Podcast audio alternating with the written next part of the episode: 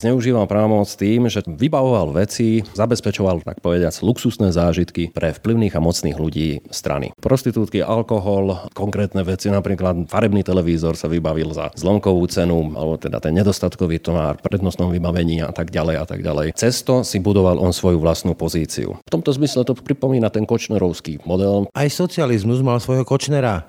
Ten si svoju rastúcu moc a vplyv budoval cez divoké večierky, sexuálne radovánky a zabezpečovanie nedostatkového tovaru pre stranickú a štátnu nomenklatúru. Tunelovanie verejných zdrojov nebolo vôbec cudzie ani veľkým demokratickým stranám predvojnového Československa. Existoval fond, do ktorého všetci majiteľia liehovarov odvádzali isté percento. A to bol fond, ktorý mal slúžiť na propagáciu toho stavovského združenia, na podporu, na modernizáciu, na ďalšie bohumilé činnosti, lenže zmizlo z neho okolo 33 miliónov korún. To boli peniaze peniaze, ktoré sa platili novinárom, kupovali si nečinnosť odborov, kupovali si politických oponentov, dokonca aj komunistická strana, niektorí aj poslanci boli z tohto fondu kupovaní v prípade, že potrebovali, aby zahlasovali správnym spôsobom. Éra tzv. vybavovačov má tuhý korienok. Úplatkárstvom a protekciou bola počas Husákovho socializmu totiž zamorená doslova celá spoločnosť. Tá potreba vybavovať veci bola už taká všeobsiahla, že to prestalo byť čiste ekonomické únosné. Úplatok bol potrebný nie za to, aby prednostne vám niečo čo vybavili. Tam bol úplatok potrebný už preto, aby sa vôbec začalo konať. No a známe, skutok sa nestal, či zháňanie peňazí vlastnou hlavou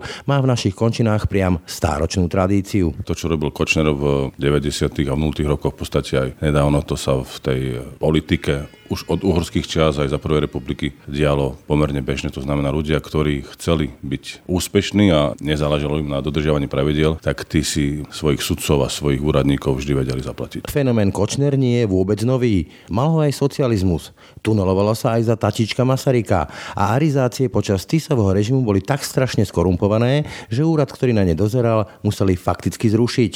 Menia sa mená, postavy, strany, ale praktiky a modely, ako sa obohatiť z verejných zdrojov, ostávajú prakticky rovnaké. Počúvate Ráno na hlas. Pekný deň vám želá Brane Dobšinský. Ráno na hlas. Ranný podcast z pravodajského portálu Aktuality.sk. Pri mikrofóne mám eh, Petra Šoltésa. Dobrý deň. Dobrý deň. A Láslo Vereša. Dobrý deň. Dobrý deň. Autorov knihy Korupcia, je taký sprievodca korupciou a korupčnými modelmi v dejinách. Taká prvá úvodná otázka. Kto bol taký uhorský Kočner, povedzme v tom 19.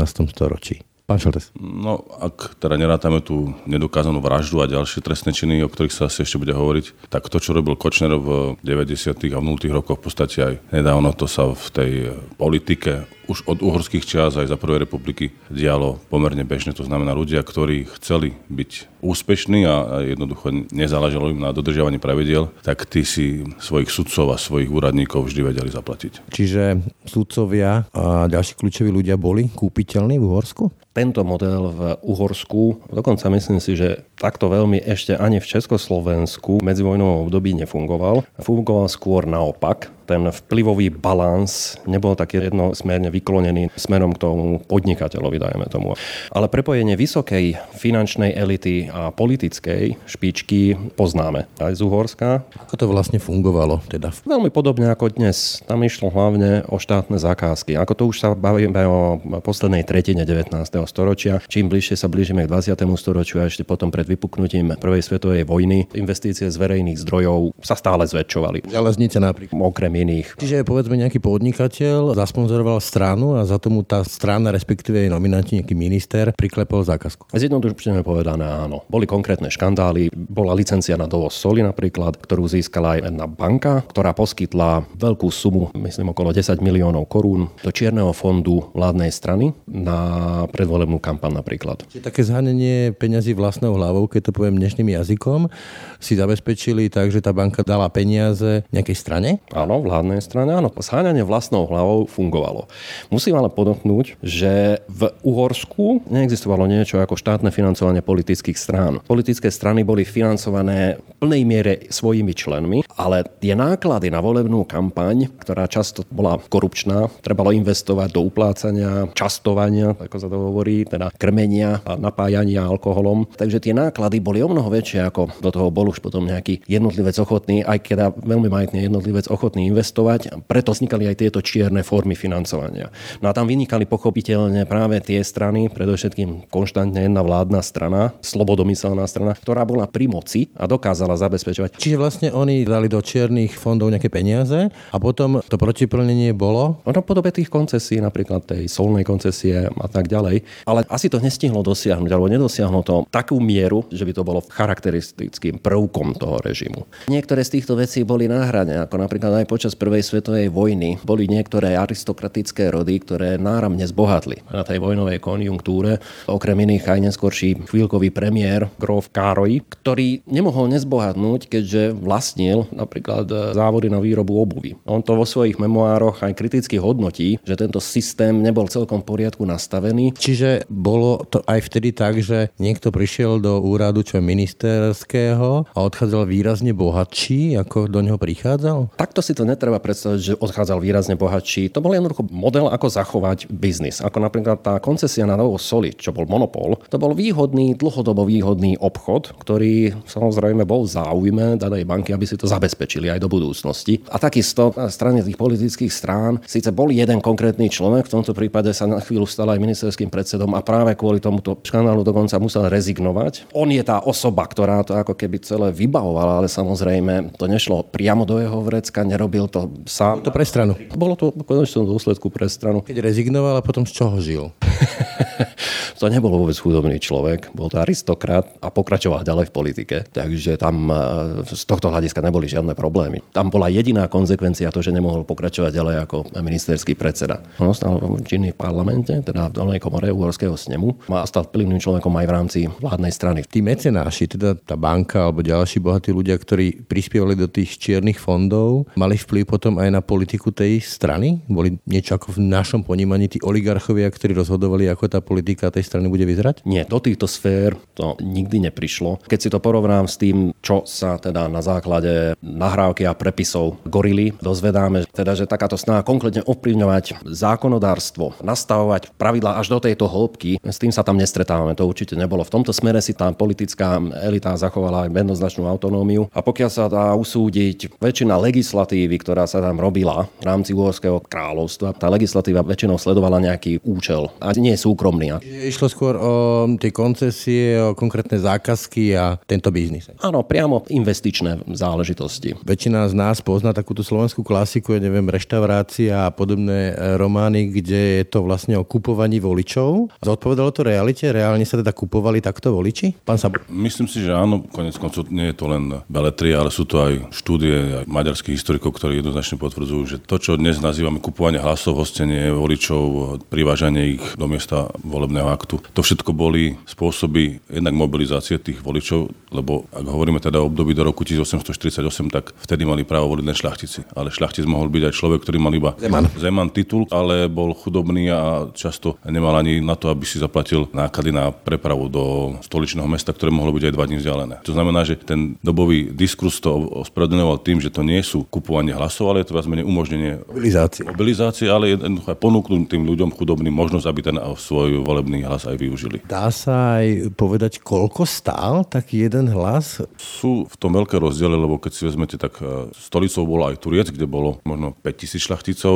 z Volenskej župe zhruba 2-3, ale boli stolice, kde bolo 15, 20, 30 tisíc šľachticov. A nejakých 5 až 10 tisíc sa napríklad v Zalskej župe bežne zúčastňoval volieb, to isté bolo vo veľkých župách ako Boršo, Zemplín. To znamená, ak ste si chceli kúpiť vyslanecké miesto v malej župe, kde ste potrebovali zaplatiť možno 500 hlasov, tak to bolo pomerne lacné. Ale keď ste skúsili sa stať vyslancom za Nitru, tak tam to mohlo stať aj 100 tisíc. 100 tisíc je, je, je suma, ktorá sa bežne traduje v dobovej tlači, ktorú myslím, že Tarnovci sa volá ten vyslanec za Nitrianskú župu, ktorý bol ochotný za ten mandát. A potom si to nejako kompenzoval, že práve cez ten svoj politický vplyv, aby, si, aby sa zahojil za to, koľko musel zaplatiť za to miesto? Ten náklady neznašal len kandidát.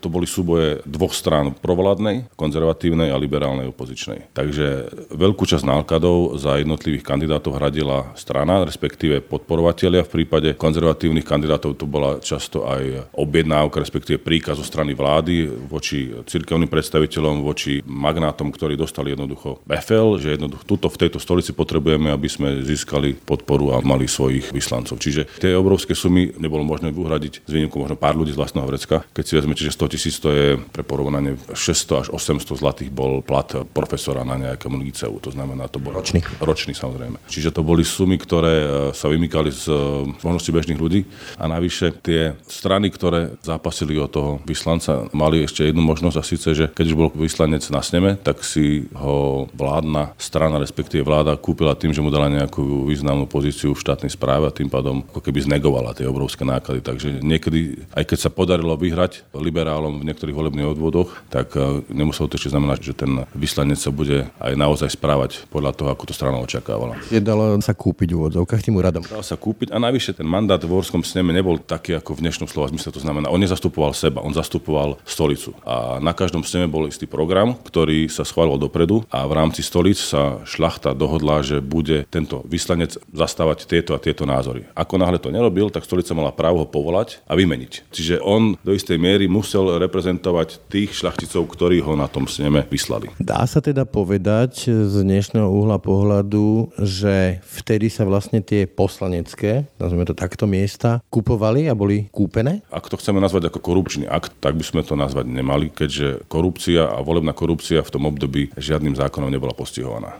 Na sneme v 1843-4 boli obrovské diskusie, ako tú korupciu definovať, ako ju trestať. Boli snahy, aby bol potrestaný aj ten, kto upláca, aj ten, kto berie úplatok, lenže tam potom vznikali veľké trenice, že ako náhle sa táto pandorina skrinka otvorí, tak bude možné znefunkčniť parlament, lebo vieme, že v podstate všetky poslanecké... Bolo to kompletne prelezené týmto aktom. Takže vláda by to mohla zneužiť na to, že by jednoducho tieto procesy umelo naťahovala a jednoducho by parlament vôbec nemusel e, byť funkčný. To znamená, nepodalo sa to v podstate až niekedy za dualizmu sa prvýkrát podarilo prijať volebný zákon, ktorý túto volebnú korupciu definoval. To znamená, kupovanie hlasov to bolo. Tak nevolalo. Nebola sa to volebná politická korupcia. Neporúčoval sa tým zákon. To je ten dôležitý rozdiel. Po prvej svetovej vojne alebo veľkej vojne prišla Československá republika a tá hneď na úvod riešila parceláciu veľkostatkov a majetkov pozemkových, čo tiež podľa všetkého bolo veľkým zdrojom asi korupcie a nepotizmu. Určite pozemková reforma, ale aj ďalšie oblasti, ako bola napríklad nostrifikácia bank. To znamená prevod väčšinou vlastníctva do rúk národne spolahlivých ľudí. To znamená viedenské, budapešťanské iné zahraničné banky mali dostať národotvorný kapitál, ako sme to zažívali za istého premiéra. No a takisto to boli oblasti, ako boli monopol, ako už spomínal kolega za Uhorská sol, tak za prvej republiky to boli uhlie, benzín a alkohol. To boli tri monopoly, ktoré v podstate, ak si zoberiete medzivojnové noviny, tak e, každý rok prepukla nejaká obrovská kauza, nejaký škandál, či to už bola lihová aféra, alebo to bola uholná aféra. Ako teda vyzeralo to kupovanie týchto monopolov, alebo povedzme pri tých e, pozemkoch? Pozemková reforma nemala za cieľ e,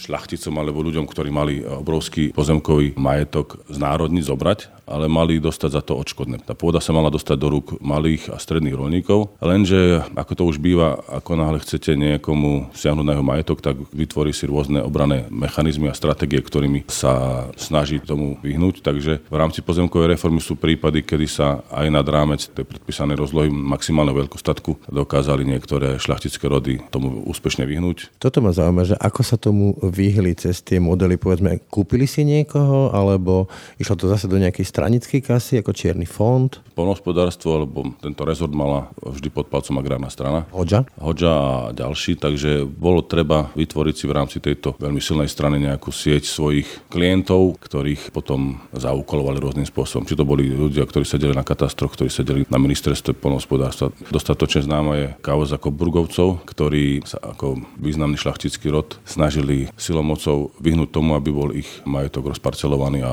najmä cez Hodžu sa snažili, aby o ten majetok neprišli. Fungovalo tam to známe, kto má, že ten jede, to znamená, že čo mal z toho ten Reálne dostal nejaké peniaze alebo nejakú protihodnotu? Jednak on ako osoba, o tom sú výskumy, potom strana ako politická sila, ktorá ho delegovala, potom boli rôzne stranické štruktúry, rôzne stavovské organizácie, ktoré istým spôsobom títo ľudia podporovali a strana si takto nechávala financovať svoju činnosť.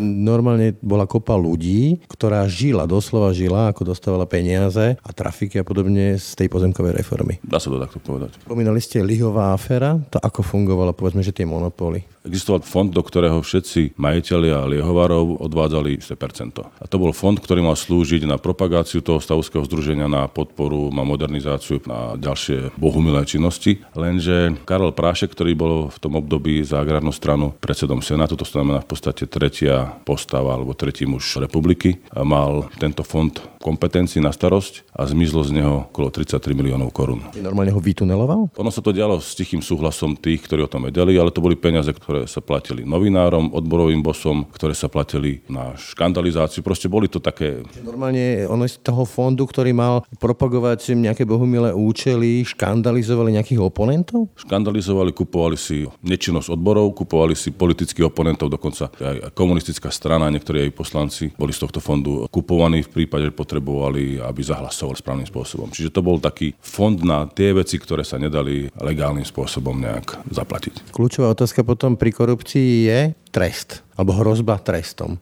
Prechádzali vtedy tie aféry, tak ako dnes prechádzajú tie aféry, že skutok sa v údovkách nestal? Ak rátame ako formu trestu to, že niekomu sa zastavila alebo zničila kariéra, tak tresty v zmysle e, odsúdenia, dovezenia za takéto korupčné škandály sa nediali ani vtedy. Čiže skutok sa nestal, mal dlhú tradíciu. Určite skoro storočnú, ak rátame teda našu republiku Československu. Bol nejaký naozaj taký prípad, ktorý bol povedzme, že typický pre tú Masarykovú republiku, ktorú tu všetci máme ako nejaký vzor? Ešte myslím uholný.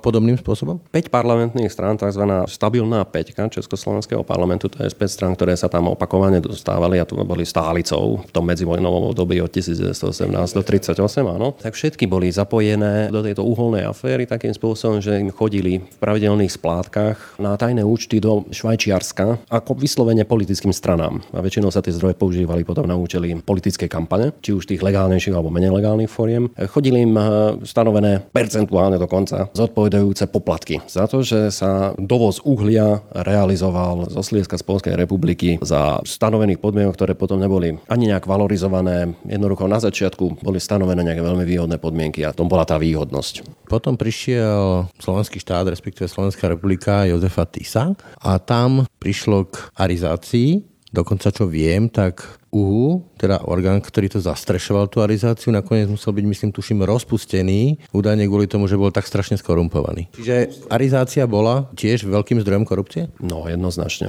Bola tam veľmi veľká korupčná prax. Čiastočne išlo o straníckú záležitosť, teda záležitosť niektorých častí Hlinkovej ľudovej strany a čiastočne išlo o osobnú iniciatívu toho hlavného úradníka, ktorý tam bol, Augustína Morávka. Ale v princípe sa budovala istá vrstva prostredníctvom prerozdeľovania tých arizovaných, štátom zobraných, ukradnutých židovských majetkov, ich redistribúciou, cielenou redistribúciou a nie podľa dokonca nie podľa litery zákona alebo tam tých nariadení, ktoré samotná vojnová Slovenská republika v tomto smere zaviedla, alebo nie podľa tých predstav, aké oni zaviedli. Prax potom vyzerala tak, že ak som sa chcel dostať k nejakej lukratívnej fabrike alebo obchodu, tak som podmazal niekoho na tom úrade Morávkovom? Priamo Morávka väčšinou. Áno, Morávek jednak púšťal veci svojim rodinným príslušníkom a jednak podliehal vplyvu znútra strany a dokonca konkrétnemu krídlu. Zachovali sa listočky s inštrukciami a takýmto spôsobom. Áno, takže teda týmto priamočiarým, jednoznačným priamočiarým spôsobom, že pokiaľ niekto mal záujem. Na nižších štruktúrach, že ja neviem, okresný šéf linkovej strany dal odporúčanie konkrétnemu človeku, že na ten podnik, tá tehelňa, ten na ten jehovar by bolo dobré a v strany, ak by získal tento overený človek. Čiže potom ten tlak vstúpal z tých okresných štruktúr až do tej centrály a boli tam vždy isté veľmi funkčné mechanizmy, ktoré podobne ako dnes za privatizácie vygenerovali toho kandidáta, ktorý bol jednak prechodný ústrany a mal nejaké nepotistické alebo klientelistické krytie. Dá sa vynieť do zodpovednosti, že by o tom nevedel vodca tej strany a šéf tej strany a prezident tej strany Jozef Tiso? Samozrejme, že o tom, o tom vedela celá republika. Zoberte si noviny z toho obdobia, zoberte si eh, humoristický časopis Kocúr a tam sú karikatúry tak jasné a tak eh, explicitné aj tomu najmenej o politiku sa zaujímajúcemu človeku bolo jasné, že arizácia je jeden eh, veľký korupčný projekt. Dokonca sa tvrdilo, že tak korupčný, ako je tento čas, táto doba na Slovensku ešte nebola. To písali noviny pomerne otvorene. Čiže napriek tomu, že tu bol totalitný režim, tak o arizácii ako o zlyhaniu, nielen z hľadiska ekonomického, lebo kolega Hlavinka vyčíslil, že tie hospodárske straty pre štát boli obrovské. Že vedel o tom ty. Určite. Potom prišiel v odzovkách hraj na zemi, socializmus, kde sme si boli údajne všetci rovní, ale ja si napríklad ešte pamätám e,